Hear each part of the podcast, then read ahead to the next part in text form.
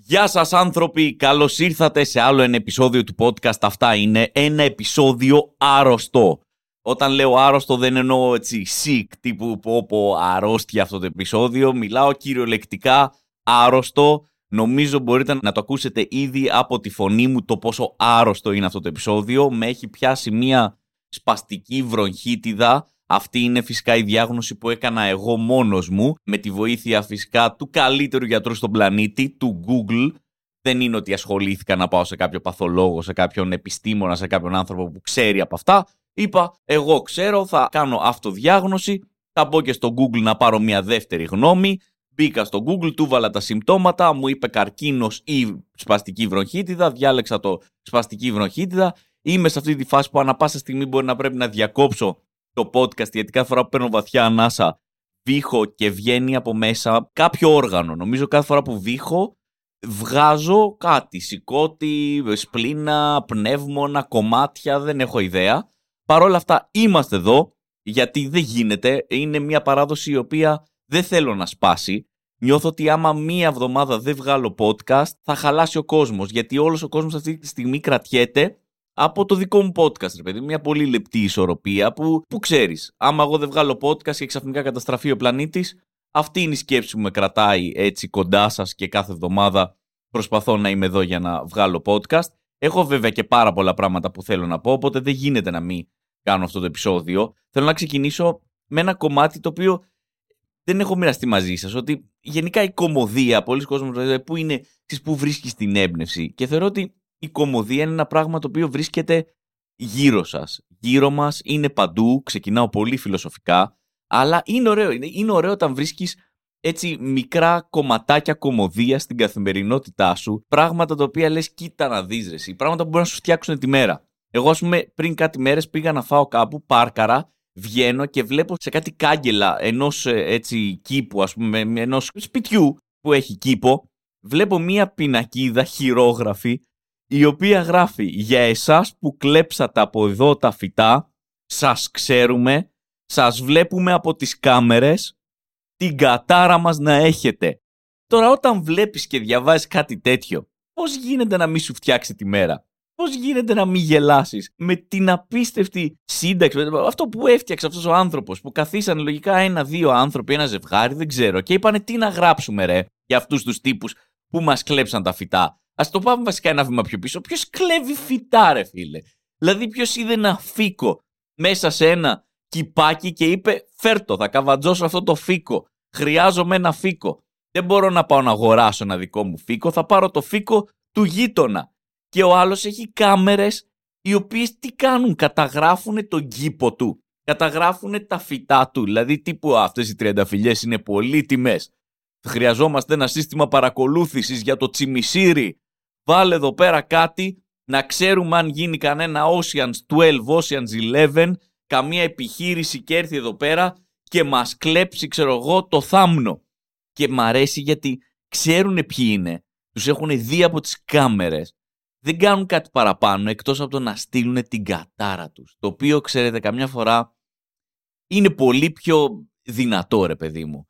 Είναι αυτό, δηλαδή μπορεί ο άλλος να σε βρήσει, μπορεί να σου κάνει μήνυση, αλλά είναι απλά την κατάρα μας να έχετε. Σε χτυπάει πολύ πιο βαθιά.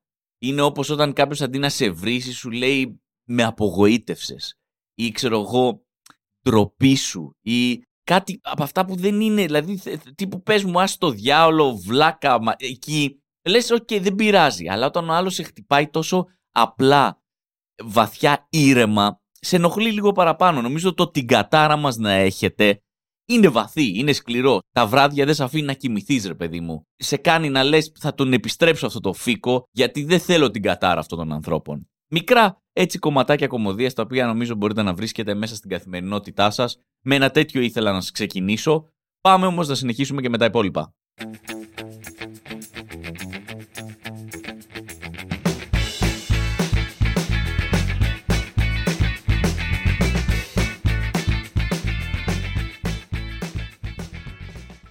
Λοιπόν, η μέρα μου εμένα δεν ξεκίνησε πάρα πολύ καλά. Δεν ξέρω αν είσαστε άνθρωποι που κάνετε ζημιές γενικά. Δηλαδή, εμείς είχαμε πάντα και έναν όρο στην παρέα, τον άνθρωπο τον γαμόσπιτο. Ο άνθρωπος ο οποίος τον έφερνε στο σπίτι του και για κάποιο λόγο πάντα θα έκανε κάποια ζημιά. Πάντα κάτι θα άσπαγε. Ήταν ένας τύπος της παρέας, ρε παιδί μου. Κάθε παρέα έχει συγκεκριμένους τύπους. Ένας από τους τύπους της παρέας ήταν ο, ο γαμόσπιτος. Εμείς είχαμε τον Αλέξη, τον λέγαμε ο Αλέξη ο γαμόσπιτος, ας πούμε. Δεν είμαι άνθρωπος που κάνει ζημιές. Γενικά προσέχω πάρα πολύ. Αλλά σήμερα ξεκίνησε τέρμα λάθος η μέρα μου, γιατί έκανα μία από αυτές τις ζημιές που κάνω κάθε τόσο. Δεν είναι ζημιά ακριβώς, αλλά είναι και ζημιά. Και νομίζω ότι είναι σίγουρα στο top 3 των ζημιών για μένα.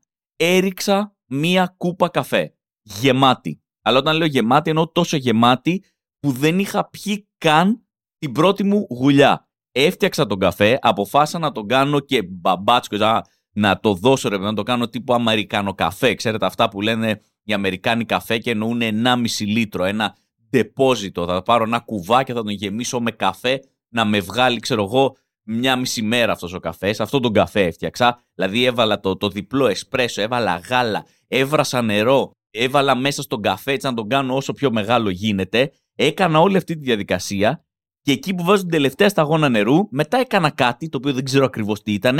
Έσπρωξα την κούπα με το χέρι και έχισα όλο τον καφέ. Οριακά δηλαδή, αν κάποιος με έβλεπε, θα ήταν σαν να είδα τι έφτιαξα, να μην με ικανοποίησε το αποτέλεσμα και απλά να το έριξα. Πώς είναι ρε παιδί μου αυτοί οι σεφ, δεν ξέρω αν τους έχετε δει που τους βλέπουμε ξέρω, σε τύπου σειρέ ή σε αυτά τα reality μαγειρικής που τα παίρνουν στο κρανίο, που κάνει η σεφ, σας ετοίμασα αυτό και παίρνουν μπουτιά, δοκιμάζουν και μετά πιάνουν το πιάτο και παπ το πετάνε στον τοίχο. Τι είναι αυτό που μου έφερε σε μένα; Δεν σε εγώ να το δοκιμάσω τον τροπή σου που το έφερες. Την κατάρα μου σου στέλνω είναι. Ε, και αυτό στέλνει κατάρες τέλος πάντων. Κάπως έτσι ένιωσα. Ότι δηλαδή, άμα κάποιος με έβλεπε, θα έλεγε Α, έφτιαξε τον καφέ, τον είδε, δεν του άρεσε, το πιάσε, παπ, το πέταξε κάτω. Ήτανε ζημιά, ρε παιδί μου, εντάξει. Εν τω μεταξύ, είναι θέμα ουσιαστικών έτσι, οικιακών ζημιών. Το να χύσεις κάτι είναι, όπως σας είπα για μένα, σίγουρα στο top στη λίστα από τις χειρότερες ζημιές. Γιατί τα υγρά έχουν αυτή την καταπληκτική ιδιότητα. Αυτό που περιορίζονται μεν σε ένα δοχείο που τα βάζεις, είναι κάπως φίλε μου, τι θέλεις. Θέλεις να είμαι σε ένα ποτήρι, θα είμαι σε ένα ποτήρι. Εντάξει, θέλεις να με βάλεις σούπα σε μια κατσαρόλα, θα είμαι σούπα σε μια κατσαρόλα. Ποια είναι η κατσαρόλα σου; Αυτή, θα περιοριστώ μέσα στην κατσαρόλα. Μια χαρά. Θα είμαι εδώ. Αλλά όταν κάτι χύνεται, τα υγρά είναι κάπως γιόλο, ρε. Τελείωσε γιόλο. Με άφησε ελεύθερο. Δεν έχω πλέον δοχείο. Το δοχείο μου πλέον είναι όλη σου η κουζίνα. Όλα τα μόρια του υγρού είναι σε φάση απλωθείτε μάγκες. Εξερευνήστε όλο το χώρο. Πήγαινε εσύ από εκεί. Πάμε, σπάστε. Ο καφές έπεσε στον πάγκο και πήγε παντού. Κάθε τετραγωνικό, κάθε σχισμή, κάθε από κάτω συσκευής που είχε ο πάγκος. Έφτασε μέχρι το χείλος του πάγκου και είπε εδώ που φτάσαμε, ώρα να γίνουμε καταράκτης. Και άρχισε, άρχισε να τρέχει, εδώ ήταν το κομμάτι που παραλίγο να πεθάνω από το βήχα, άρχισε να τρέχει, βρήκε τρυπίτσες και πέρασε σε ντουλάπια κάτω από τον πάγκο. Ξέρετε ποιο ήταν το μόνο μέρος που δεν πήγε; Στο νεροχύτη. Ο οποίος νεροχύτης ήταν δίπλα ακριβώς από εκεί που έπεσε η κούπα.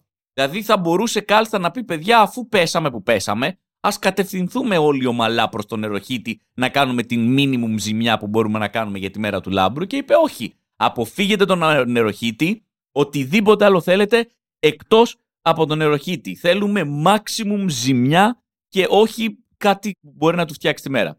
Λοιπόν, αυτό είναι νομίζω νούμερο 2 στις ζημιές, όπως σας είπα. Νούμερο 3 ζημιά, επειδή ακούω κάποιους να με ρωτάτε, Λάμπρο, μας μίλησες για τις top ζημιές, θέλω το top 3. Το νούμερο 3 λοιπόν είναι όταν σπάσει κάτι γυάλινο. Το γυαλί, παιδιά, όταν σπάει έχει δύο θέματα. Το ένα είναι ότι κάποια κομμάτια λένε «ΟΚ, έσπασα στο σαλόνι, θα ακολουθήσω μια νορμάλ βαρύτητα και θα πέσω κάθετα εδώ που έσπασα.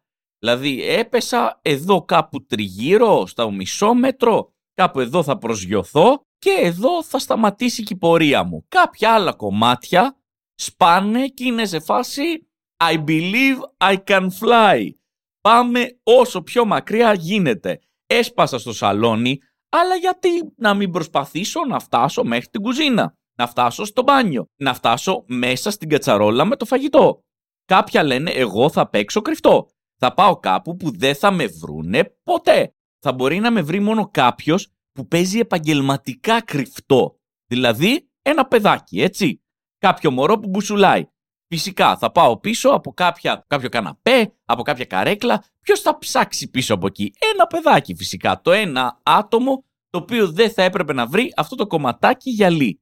Φυσικά το άλλο θέμα όταν σπάει κάτι γυάλινο είναι ότι κάποια κομμάτια λένε παιδιά, ας μείνουμε μαζί. Όσο γίνεται ρε παιδιά να το παίξουμε ομαδικά. Καταλαβαίνω ότι σπάσαμε, αλλά μην γίνουμε και χίλια κομμάτια. Α γίνουμε τρία κομμάτια. Α γίνουμε πέντε κομμάτια. Έλα εσύ μαζί μου να ενωθούμε, να μείνουμε στην κατάσταση που ήμασταν, να κάνουμε παρέα. Και κάποια άλλα λένε εγώ, παιδιά, θα πάω μόνος μου. Εγώ θα πάω τόσο μόνος μου, δεν θέλω κανέναν από εσάς, ρε.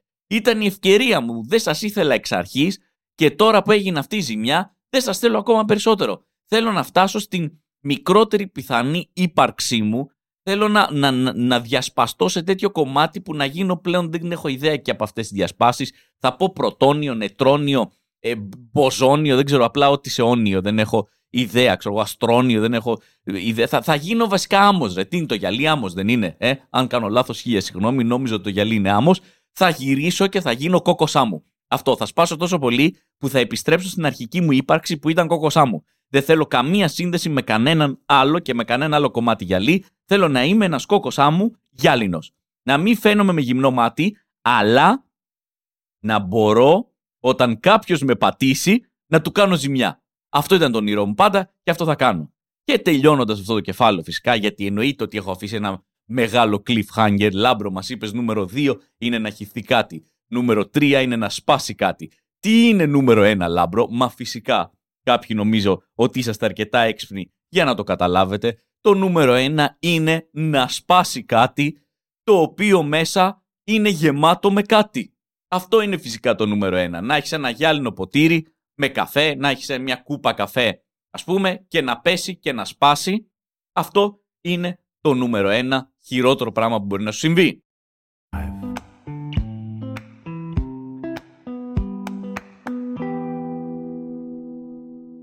Θέλω όμως να σας μιλήσω και για κάτι θετικό που συνέβη στη ζωή μου αυτή την ε, εβδομάδα. Να σας πω γενικά ότι σαν άνθρωπος υπάρχει κάτι που μπορεί να μου δώσει απίστευτη χαρά στη ζωή μου. Αυτό είναι η νίκη σε οποιαδήποτε γραφειοκρατική διαδικασία. Να τα βάλω δηλαδή με το τέρας της γραφειοκρατίας, το οποίο στο δικό μου μυαλό είναι κάποιο μυθολογικό τέρας, όπως αυτά που αντιμετώπιζε ο Ηρακλής, ξέρω, κάποια λερναία ύδρα, κυριολεκτικά πρέπει να είναι το γραφειοκρατικό τέρας, γιατί ουσιαστικά στη γραφειοκρατία καταφέρνεις να κόψεις ένα κεφάλι και να πεις: Ορίστε, ρε, πάρτε το έγγραφο που μου ζητούσατε να το πεις αυτό, στο, αυτό το κεφάλι. Και ταυτόχρονα αυτό το κεφάλι σου λέει: Το πήρα το έγγραφο, χρακ, βγάζω άλλα δύο κεφάλια και σου ζητάω άλλα δύο έγγραφα, δύο πιστοποίησεις, δύο ξέρω εγώ υπεύθυνες δηλώσεις, δεν ξέρω τι. Πας και αυτά, χρακ, κόβονται και αυτά, άλλα έξι έγγραφα που χρειάζονται τώρα τέλος πάντων. Οπότε όταν βγαίνω νικητής, παιδιά, σε τέτοιες γραφειοκρατικές διαδικασίες, νιώθω σαν να πρέπει να πάρω κάποιο παράσημο. Βασικά δεν νιώθω σαν να πρέπει να το πάρω. Το παίρνω. Στο δικό μου μυαλό παίρνω κάποιο παράσημο. Κάνω την τελετή μόνος μου στο μυαλό μου και λέω λάμπρο μπράβο, αυτή τη στιγμή σου καρφιτσώνω στο πέτο άλλο ένα παράσημο για αυτό που κατάφερες. Έχω παράσημο παιδιά από συναναστροφή τριών μηνών με σουηδική εταιρεία επίπλων για ελαττωματικό προϊόν. Τρεις μήνες, back and forth, mail, τηλέφωνα, Έχω μιλήσει με το 98% των υπαλλήλων. Έχω μιλήσει με ό,τι πιθανό τμήμα υπάρχει και στο τέλος τα κατάφερα, με αποζημιώσανε, διορθώθηκε το πρόβλημά μου, δεν ήταν καθόλου εύκολο, το έχω αυτό το παράσημο. Έχω παράσημο για εξάμηνο conflict με τράπεζα, η οποία είχαμε διάφορα θέματα, τους πήγα έξι μήνες, δεν σταμάτησα ποτέ, σε περίοδο που είχα πάρα πολλή δουλειά, είχα πει στην άκρη δουλειά. Υπάρχουν πιο σημαντικά πράγματα από το βιοπορισμό. Υπάρχει ένα ανοιχτό beef με αυτή την τράπεζα. Υπάρχει μια διαμάχη η οποία δεν μπορώ να την αφήσω να περάσει έτσι. Δεν μπορώ να κερδίσουν αυτοί επειδή αυτοί έχουν περισσότερο ανθρώπινο δυναμικό και εγώ είμαι μόνος μου ένας Δαβίδ εναντίον του Γολιάθ. Γιατί τέτοια σκηνικά όπως καταλαβαίνετε χτίζω εγώ στο μυαλό μου για να συνεχίσω αυτά τα conflict και κέρδισα. Πήρα και αυτό το μετάλλιο. Κάποιοι θα πείτε λάμπρο, αξίζει. Αξίζει όλη αυτή η ταλαιπωρία, αξίζουν όλες αυτές τις χαμένες ώρες, τα νεύρα, η ψυχολογική πίεση, η πτώση. Γιατί, για 100, για 50, για 200, για 500 ευρώ. Ξέρετε τι, όχι. Δεν αξίζει. Αξίζει ακόμα και για ένα ευρώ, για μισό ευρώ, για τίποτα. Δεν είναι τα χρήματα, παιδιά. Είναι θέμα αρχών. Αυτό είναι το δικό μου κομμάτι, εντάξει. Έχω, έχω μπει σε σοβαρό καυγά με μανάβι γιατί μου έδωσε καφάσι με κεράσια το οποίο είχε μέσα 13 χαλασμένα κεράσια. Από τα 60 κεράσια που ήταν μέσα στο καφάσι, 13 ήταν χαλασμένα. Σχεδόν το 20% των κερασιών ήταν χαλασμένα. Καταλαβαίνετε γιατί άνθρωπο μιλάμε τώρα, μιλάω δηλαδή για μένα. Με τι άνθρωπο έχετε να κάνετε, πιανού το podcast ακούτε; Εγώ δεν τα αφήνω αυτά τα παιδιά να περάσουν έτσι. Είμαι ο άνθρωπος που γυρνάει φρούτα χαλασμένα στο μανάβι. Φεύγει από το σπίτι του, ξαναπηγαίνει πίσω στο μανάβικο και του λέει: Κοίταξε εδώ, αυτά τα δεκα... δεν θέλω άλλο καφάσι. Δεν θέλω αποζημίωση. Θέλω αυτά τα 13 χαλασμένα κεράσια να μου τα αλλάξεις. Άντε να δεχτώ ένα, δύο, τρία χαλασμένα κεράσια. Πέραν των τριών, ε, δεν μπορώ να το δεχτώ. Χρειάζεται αλλαγή. Οπότε αυτός ο άνθρωπος είμαι, έτσι ε, ζω. Το σύστημα γενικά όμως σε μεγάλες εταιρείες είναι φτιαγμένο για να μην κερδίζεις. Για να μην μπορείς ποτέ να φτάσεις να ζητήσεις αυτό που θες. Η μέθοδος τους είναι κάνε τα πάντα για να τον εξαντλήσεις, για να τους σπάσεις το ηθικό, να τον κάνεις να τα παρατήσει. Αυτό το κάνουν παιδιά με απλές τεχνικές, πράγματα όπως το να μην έχουν στοιχεία επικοινωνίας φανερά. Σε ένα site βρίσκεις τα πάντα εκτός από τι, από ένα απλό τηλέφωνο και mail. Αυτά είναι κρυμμένα σε κάποια υποσελίδα μιας υποσελίδας που είναι σε ένα υπομενού ενός υπομενού, το οποίο τελικά δεν είναι καν στο site της εταιρείας. Είναι σε κάποιο θυγατρικό site το οποίο συνδέεται με την εταιρεία. Για να τα βρεις αυτά, θέλεις 42 διαφορετικά κλικ, αλλά πολύ καλά σχεδιασμένα κλικ. Στρατηγικά τοποθετημένα κλικ. Δεν είναι απλό το να βρεις ένα mail πλέον ή ένα τηλέφωνο. Άλλος τρόπος έτσι για να σου σπάνε το ηθικό είναι να σε στέλνουν ο ένας τον άλλον. Πιστεύω ότι ουσιαστικά έχουν σε ένα δωμάτιο 25 υπαλλήλους και απλά κάνουν πασούλες τα τηλέφωνα. Αυτό είναι το σύστημά τους. Σηκώνουν, αχ, δεν μπορώ να σας βοηθήσω εγώ, μισό να σας συνδέσω. Όλοι είναι στο ίδιο δωμάτιο, έτσι, βλέπονται, ανταλλάσσουν βλέμματα, μάκι, πάρτο, δικό σου, φραπ, πετάνε πάσα το δικό μου τηλεφώνημα στο μάκι και ανάμεσα αναμονή 20 λεπτά κάθε φορά. Έτσι, μια μουσική, η οποία μουσική είναι solo, βιολί, 20 λεπτά. Μία νότα. Γιατί το βάζουν αυτό εκεί, δεν μπορούσαν να διαλέξουν ένα καλύτερο τραγούδι; Όχι, γιατί αυτό θα σου σπάσει το ηθικό. Αυτό θα σε κάνει να σου πει αξίζει. Αξίζει το ότι χτυπάω το κεφάλι μου στον τοίχο αυτή τη στιγμή επειδή έχω φάει solo βιολί 20 λεπτά. Μα πάσα λοιπόν από εδώ. Μετά ο άλλος σου λέει πάλι ούτε εγώ δεν μπορώ. Πάσα πίσω στον άλλον κάθε φορά να σου ζητάνε όλα σου τα στοιχεία από το αφημί, το τηλέφωνο, τη διεύθυνση, να κάνουν εξακρίβωση με όποιο πιθανό τρόπο υπάρχει. Μια εξακρίβωση την οποία την έχεις κάνει με άλλου 32 υπαλλήλους. Ποτέ δεν καταχωρήθηκε στο σύστημα αυτή η εξακρίβωση. Εντάξει. Και τρώ μέρες εκεί, περιμένοντας. Αυτό θέλουν, να τα εγκαταλείψεις. Να κλείσεις τη γραμμή και στο customer service με το που βλέπουν γραμμή να κλείνει, high five όλοι. Πάρτα ρε, τον λυγίσαμε κι αυτόν, τον τελειώσαμε τον κάναμε να παρετηθεί.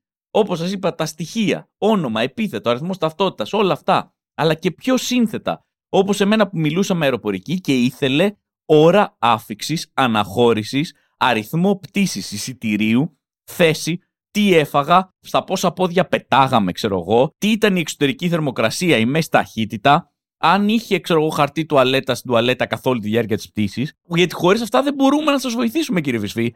Αν δεν ξέρετε τι λάστιχα φορούσε το Airbus της εταιρείας, κρίμα. Το χρειάζομαι για τη δήλωση εδώ. Πώς εγώ θα σας εξυπηρετήσω αν δεν ξέρετε τα λάστιχα που φορούσε; Από ποιες χώρες πετάξατε από πάνω; Δεν ξέρετε όλες τις χώρες, σας λείπει μια χώρα. Κίλια συγγνώμη. Τώρα αν πετάξει Σλοβακία, Σλοβενία είναι πολύ σημαντικό, πρέπει να το ξέρουμε. Λοιπόν, γιατί όμως σας τα λέω όλα αυτά, παιδιά, γιατί ξεκίνησα θετικά και πάλι γκρινιάζω, γιατί χτες Πήρα άλλο ένα παράσημο. Με πάρα πολύ κόπο, 4 ώρες έρευνα σε site, συνομιλίες με 12 υπαλλήλους, 8 φόρμες που έπρεπε να συμπληρώσω, 80 λεπτά solo άρπα στην αναμονή του τηλεφώνου, πήρα αποζημίωση για αεροπορική για καθυστέρηση πτήσης. Είχα πτήσει με 4 ώρες καθυστέρηση και ναι, με αποζημιώσανε, πέρασα τις πίστες, μία-μία, έσπασα το Matrix, γνώρισα τον αρχιτέκτονα το θυμάστε από το Matrix τον αρχιτέκτονα. Κατάφερα και μπήκα στο ίδιο δωμάτιο με τον αρχιτέκτονα, γνωριστήκαμε και μου είπε ότι είμαι ο εκλεκτός. Είμαι αυτός που θα πάρει την αποζημίωση. Άλλο ένα παράσημο μπαίνει στο πέτο μου, πολύ περήφανος αυτή τη εβδομάδα. Και για να μην παρεξηγηθώ, επειδή έχω υπάρξει υπάλληλος σε customer service και customer support, να πω ότι είναι από τις πιο δύσκολες δουλειές που υπάρχουν. Να πω ότι μιλάμε για πολύ κακές συνθήκες εργασίας.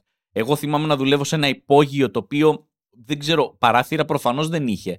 Νομίζω για λίγο δεν είχε καν πόρτα. Νομίζω ότι μπαίναμε από κάποιο τούνελ υπόγειο έρποντας, δεν ξέρω πώς. Μας είχαν κλεισμένους εκεί μέσα. Είχαμε να δούμε τον ήλιο 45 χρόνια. Μας έλειπε βιταμίνη D σε άλλο, σε άλλο επίπεδο. Και αυτοί οι άνθρωποι είναι ουσιαστικά η άμυνα της εταιρείας. Δεν είναι η άμυνα βασικά. Είναι οι άνθρωποι οι οποίοι τρώνε όλο τον πινελίκι, όλο τον εκνευρισμό, όλα τα νεύρα. Λες και αυτή η εταιρεία που εσύ κράζεις τους ανήκει, λες και αυτοί πρέπει να τα ακούσουν. Κατανοώ ότι κάποιος πρέπει να τα ακούσει, αλλά είναι μια πολύ δύσκολη δουλειά. Οπότε shout out σε όσους δουλεύετε σε αυτές τις εργασίες, σε όσους έχετε να αντιμετωπίσετε τα νεύρα και τον εκνευρισμό μας. Δεν είναι προσωπικό σε καμία περίπτωση προφανώς. Εγώ προσπαθώ όσο γίνεται να είμαι ευγενικός με αυτούς τους ανθρώπους γιατί ξέρω ότι η αμοιβή που παίρνουν για αυτή τη δουλειά είναι ελάχιστη και η δουλειά τελικά που κάνουν είναι πάρα πολύ δύσκολη. Οπότε, ναι, δεν είναι το θέμα το customer support, είναι όλα τα υπόλοιπα και σας ευχαριστούμε που βρίσκεστε και κάνετε αυτή τη δουλειά.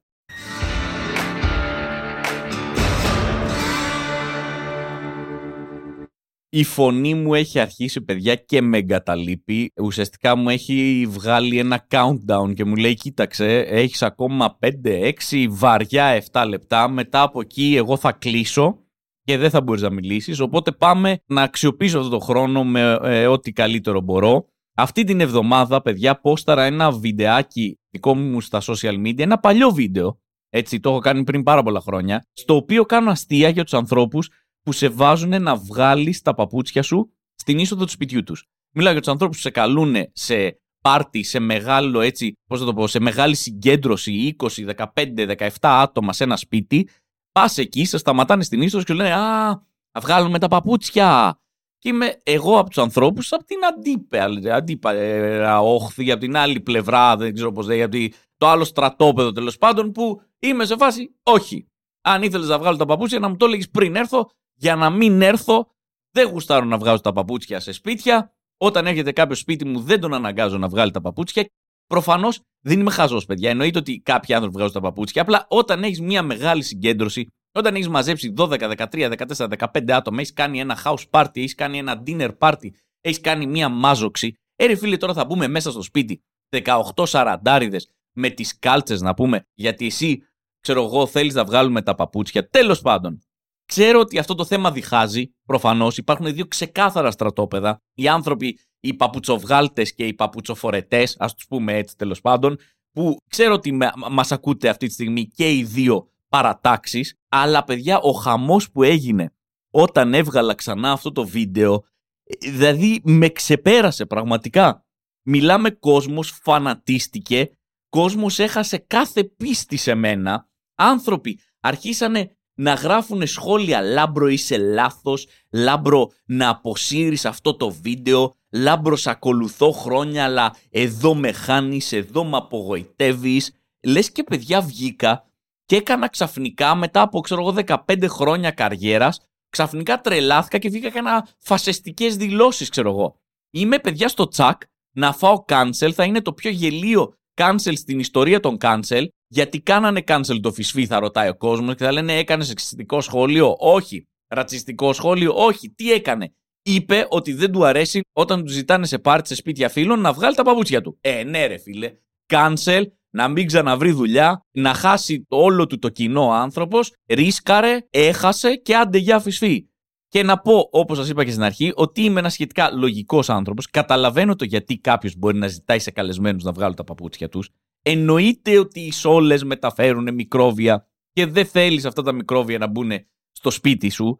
Έχοντας πει αυτό, θα ήθελα όμως κι εγώ να την έχω αυτή την πληροφορία πριν έρθω στο σπίτι σου. Δεν θέλω να φάω ξαφνικά στην είσοδο ένα «Ω, βγάλε παπούτσια». Όταν σε ρωτάω να φέρουμε κάτι, μη μου λες «Ναι, την αγάπη σας» για να ξερνάμε όλοι μαζί. Όχι, πες μου φέρε ένα καθαρό ζευγάρι παπούτσια. Να τα βάλεις στο σπίτι. Μη με ευνηδιάζει. Δεν θέλω, ρε φίλε, να είμαι σε σπίτι σου με κάλτσες και να χτυπάω το δαχτυλάκι μου σε γωνίες επίπλου, γιατί είμαι τέτοιος τύπος που όπου βρει το δαχτυλάκι μου γωνία επίπλου θα πάει και θα το χτυπήσει κάθε τρία λεπτά, επειδή, ε, όπως σας είπα, αυτός είμαι. Χτυπάω σε γωνίες επίπλων. Επίσης, δεν θέλω να πάω στο μπάνιο σου με κάλτσες. Γιατί να πάω εγώ στο μπάνιο σου με κάλτσες; Εσύ δεν θέλεις να μπω εγώ στο σπίτι με παπούτσια, αλλά είναι οκ εγώ να πάω στο μπάνιο σου με κάλτσες; Φαντάζομαι, πώς το πω, αν έχετε κάνει τέτοια διατριβή στα μικρόβια, θα ξέρετε γιατί δεν θέλω να πάω στο μπάνιο με κάλτσες. Και κάτι άλλο που είναι προσωπικό, για μένα τα ρούχα και τα παπούτσια σε μια κοινωνική συνάντηση είναι κάπως σημαντικά. Με βάζουν σε ένα άλλο mood, ρε παιδί μου. Νιώθω ότι έχω επενδύσει για αυτό που πάει να γίνει. Όπως δεν θα πήγαινα, ξέρω εγώ, ποτέ σε μια συνάντηση, σε μια συνέντευξη για δουλειά, ας πούμε, με σαγιονάρα και με, ξέρω εγώ, βερμούδα, εκτός αν ήταν, δεν ξέρω, για ναυαγοσώστη. Οπότε φαντάζομαι εκεί θα πήγαινα. Αλλά τέλος πάντων, στις γενικές δουλειές, τέλος πάντων, έτσι και σε μια κοινωνική συνάντηση νιώθω ότι ξέρεις, κάνεις, ε, βάζεις ε, λίγο προσπάθεια. Λες, πάμε να μπούμε στο mood, να συναναστραφούμε με άλλους ανθρώπους. Έλα λίγο να ντυθούμε, έλα να βάλουμε τα βασικά. Δεν νιώθω άνετα να κάτσω σε ένα καναπέ με άλλους ενήλικες και να μιλάμε ενώ εγώ φοράω πιτζάμες, ας πούμε. Έτσι δεν νιώθω και άνετα να το κάνω φορώντας κάλτσες. Δεν μπορώ να έχω σοβαρή συζήτηση με τρεις ενήλικες και να φοράμε κάλτσες. Όπως είπα, είναι δική μου παραξενιά, το καταλαβαίνω, αλλά βάζοντας ρούχα και παπούτσια, βάζω μια στολή. Τη στολή της κοινωνικοποίησης. Δεν είναι μόνο με τα παπούτσια αυτό. Δεν μπορώ να μιλάω, ας πούμε, με πολύ κόσμο όταν φοράμε μαγιό. Δεν ξέρω, δεν μπορώ. Δεν είμαι στην παραλία όταν ξαφνικά γίνεται ένα πηγαδάκι με τέσσερις ανθρώπους που φοράνε μαγιό. Χάνει τη συζήτηση τη βαρύτητά της. Δεν μπορώ να πάρω σοβαρά αυτή τη συζήτηση. Δεν γίνεται. Δεν μπορώ, ας πούμε, να μιλάω με κάποιον άνθρωπο ο οποίος γλύφει παγωτό χωνάκι. Δεν γίνεται, ρε φίλε. Δεν μπορώ. Πώς θα το πω; Όταν μιλάω με κάποιον σοβαρά και ο άλλος ξαφνικά γλύφει παγωτό χωνάκι, εχάνει η συζήτηση όλη της σοβαρότητα. Δεν μπορώ να λέω, για πες πως πάει η δουλειά, καταπληκτικά. Δε, όχι, τελείωσε για μένα, αυτό ήτανε. Οπότε, αυτό, θέλω παπούτσια. Και είναι δικαίωμά σας φυσικά, σπίτι σας είναι να κάνετε ό,τι θέλετε, εννοείται. Αλλά κάποια από τα σχόλια, ρε παιδιά, που στείλανε και στείλατε, δεν ξέρω, μπορεί να μ' ακούτε αυτοί που τα γράψατε, με διασκέδασαν πάρα πολύ. Αρχικά, δεκάδες άνθρωποι γράψανε το πατάς κατά και θα τα φέρεις στο σπίτι μου. Όχι ρε παιδιά, προφανώς και όχι. Ποιος πατάει σκατά και τα φέρνει στο σπίτι σας; Τι φίλους έχετε ή τι άνθρωπος πιστεύετε ότι είμαι εγώ; Πιστεύετε ότι υπάρχει κάποιος φίλος σας ή εγώ που πάτησε ποτέ κουράδα στο δρόμο και είπε ξέρεις τι. Γιόλο ρε, πάρε τηλέφωνο το Γιάννη να δούμε αν είναι διαθέσιμος για καφέ, να περάσουμε από το σπίτι του, να την απλώσουμε στο σαλόνι του. Άλλοι θα γράψανε φίλε, εγώ έχω ολόλευκα χαλιά και μάρμαρα άσπρα. Καταρχάς γιατί, τι τεράστιο ρίσκο είναι αυτό που έχετε βάλει στη ζωή σας.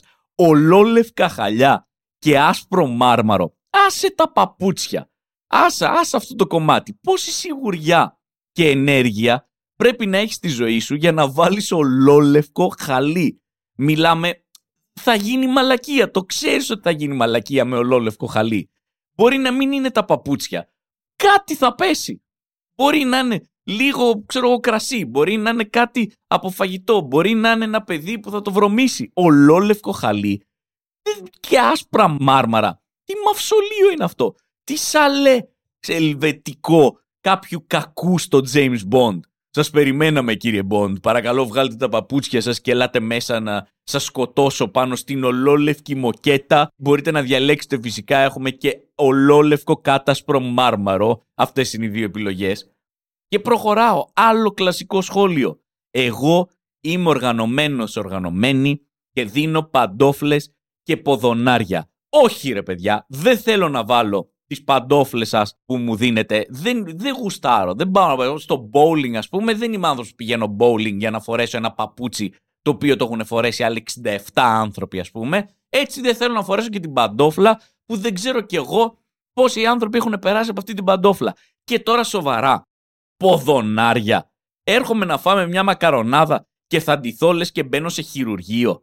Φέρε και φίλε για τα μαλλιά να μου βάλεις κουφάκι, βάλτε μου και full hazmat suit να πούμε να μπαίνω μέσα γιατί μπορεί στο τζιν μου να έχω κάτσει ξέρω εγώ σε, στο λεωφορείο κάπου ή στο μετρό που ξέρεις το τζιν μου τι μικρόβια κουβαλάει. Θα κάτσω εγώ με το τζιν μου στον καναπέ και θα σου μολύνω το σπίτι και εκεί απαντάει ο άλλος με σχόλιο όχι λάμπρο, στον καναπέ έχουμε ριχτάρια Για ακριβώς αυτό το λόγο, τα οποία ριχτάρια τα πλένουμε μετά. Τέλεια. Δηλαδή, πλένετε 4-5 ριχτάρια που έχετε βάλει στον καναπέ, τα απλώνετε να στεγνώσουν και να μπορείτε μετά να τα ξαναβάλετε. Αλλά ένα σφουγγάρισμα και ένα σκούπισμα, όχι λάμπρο. Εδώ τραβάμε τη γραμμή.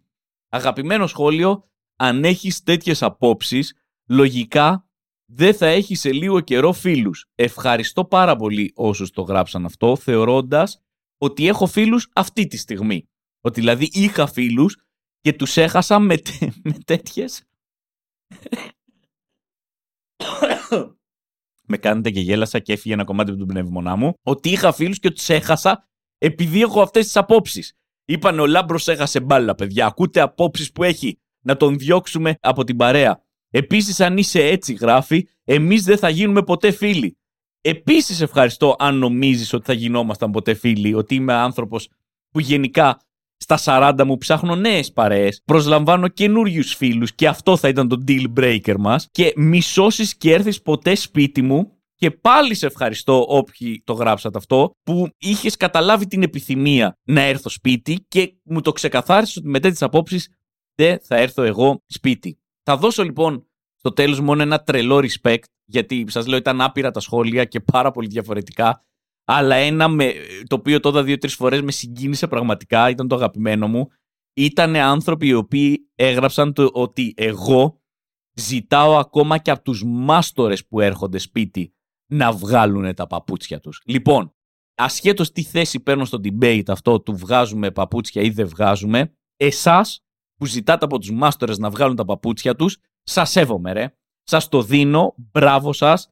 Δηλαδή το να βρεις μάστορα στην Ελλάδα, στην Αθήνα αυτή τη στιγμή, να καταφέρεις να κλείσεις ραντεβού, να έρθει όντως αυτός ο μάστορας στο ραντεβού και να σκάσεις την πόρτα σου και εσύ να ρισκάρεις λέγοντας φιλέ, βγάλε σε παρακαλώ τα παπούτσια σου, ε θέλει κότσια.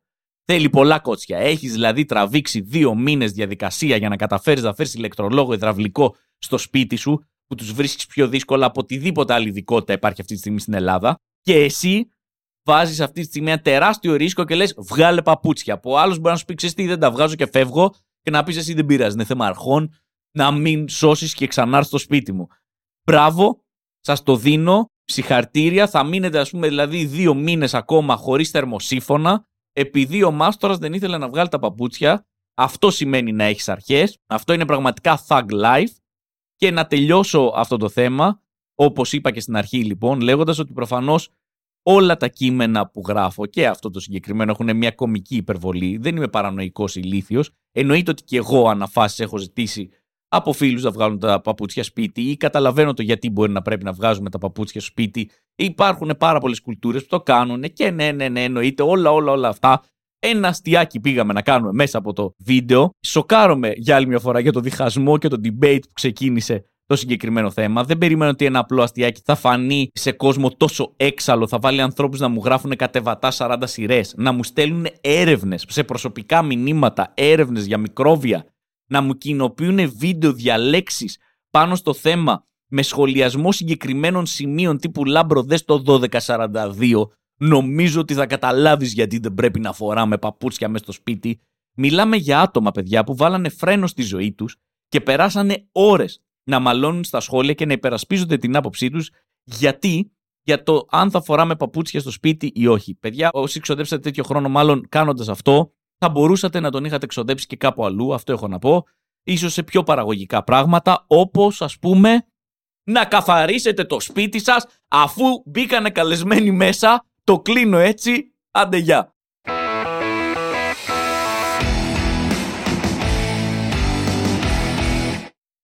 Λοιπόν, φτάνουμε σιγά σιγά στο τέλος αυτού του επεισοδίου. Φαντάζομαι ότι το επόμενο επεισόδιο μπορεί να είναι ένα 40 λεπτό στο οποίο διαβάζω hate μηνύματα από ανθρώπους οι οποίοι βγάζουν τα παπούτσια πριν μπουν στο σπίτι. Γι' αυτό το ξανακλίνω το θέμα, πριν ήταν ένα αστείο το κλείσιμο, λέγοντας ότι εννοείται ότι έχετε δίκιο, προφανώς πρέπει να βγάζουμε τα παπούτσια, όλα καλά, μην αγχώνεστε, μην ξεκινήσετε να μου στέλνετε πάλι μηνύματα ή αν θέλετε στείλτε μου, δεν πειράζει, θα διαβάσουμε εδώ πέρα. Παραδοσιακά στο τέλος έτσι προσπαθώ να διαβάζω μερικά από τα δικά σας μηνύματα. Όπως σας είπα, έχω ανακαλύψει ότι πλέον και στο Spotify υπάρχουν μηνύματα και έχω καταχαρεί με αυτό.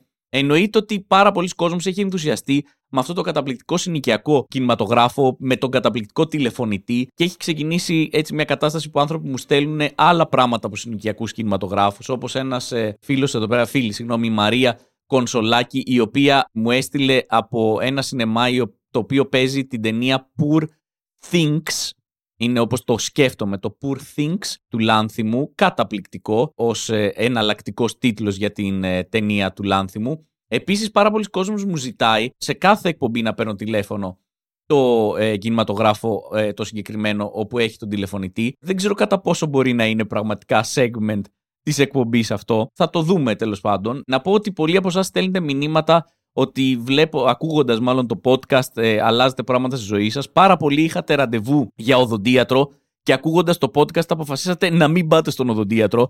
Δεν ξέρω αν πρέπει να χαρώ με αυτή σας την απόφαση ή αν πρέπει να ανησυχήσω ότι επηρεάζω τον κόσμο προς μια κακή κατεύθυνση, γιατί το να πηγαίνουμε στον οδοντίατρο είναι σημαντικό. Επίσης, πάρα πολλοί άνθρωποι ήσασταν στο γυμναστήριο, ακούγατε τα παράπονά μου για το γυμναστήριο και είπατε, ξέρεις τι, Τέλος, η φάση με το γυμναστήριο. Συγγνώμη, προσπαθώ να πάρω τον κινηματογράφο αυτή τη στιγμή για να συνδεθούμε, να ακούσουμε τι έχει να μας προτείνει αυτός ο άνθρωπος αυτή τη βδομάδα. Γράφει εδώ πέρα άνθρωπος ότι το άκουγα όσο ήμουν στο γυμναστήριο και σε φάση απλά λέω: Ξέρεις τι, έχει δίκιο και αφήνω τα βάρη και έφυγα και πήγα και κοιμήθηκα. Μπράβο, φίλε μου, συγχαρητήρια.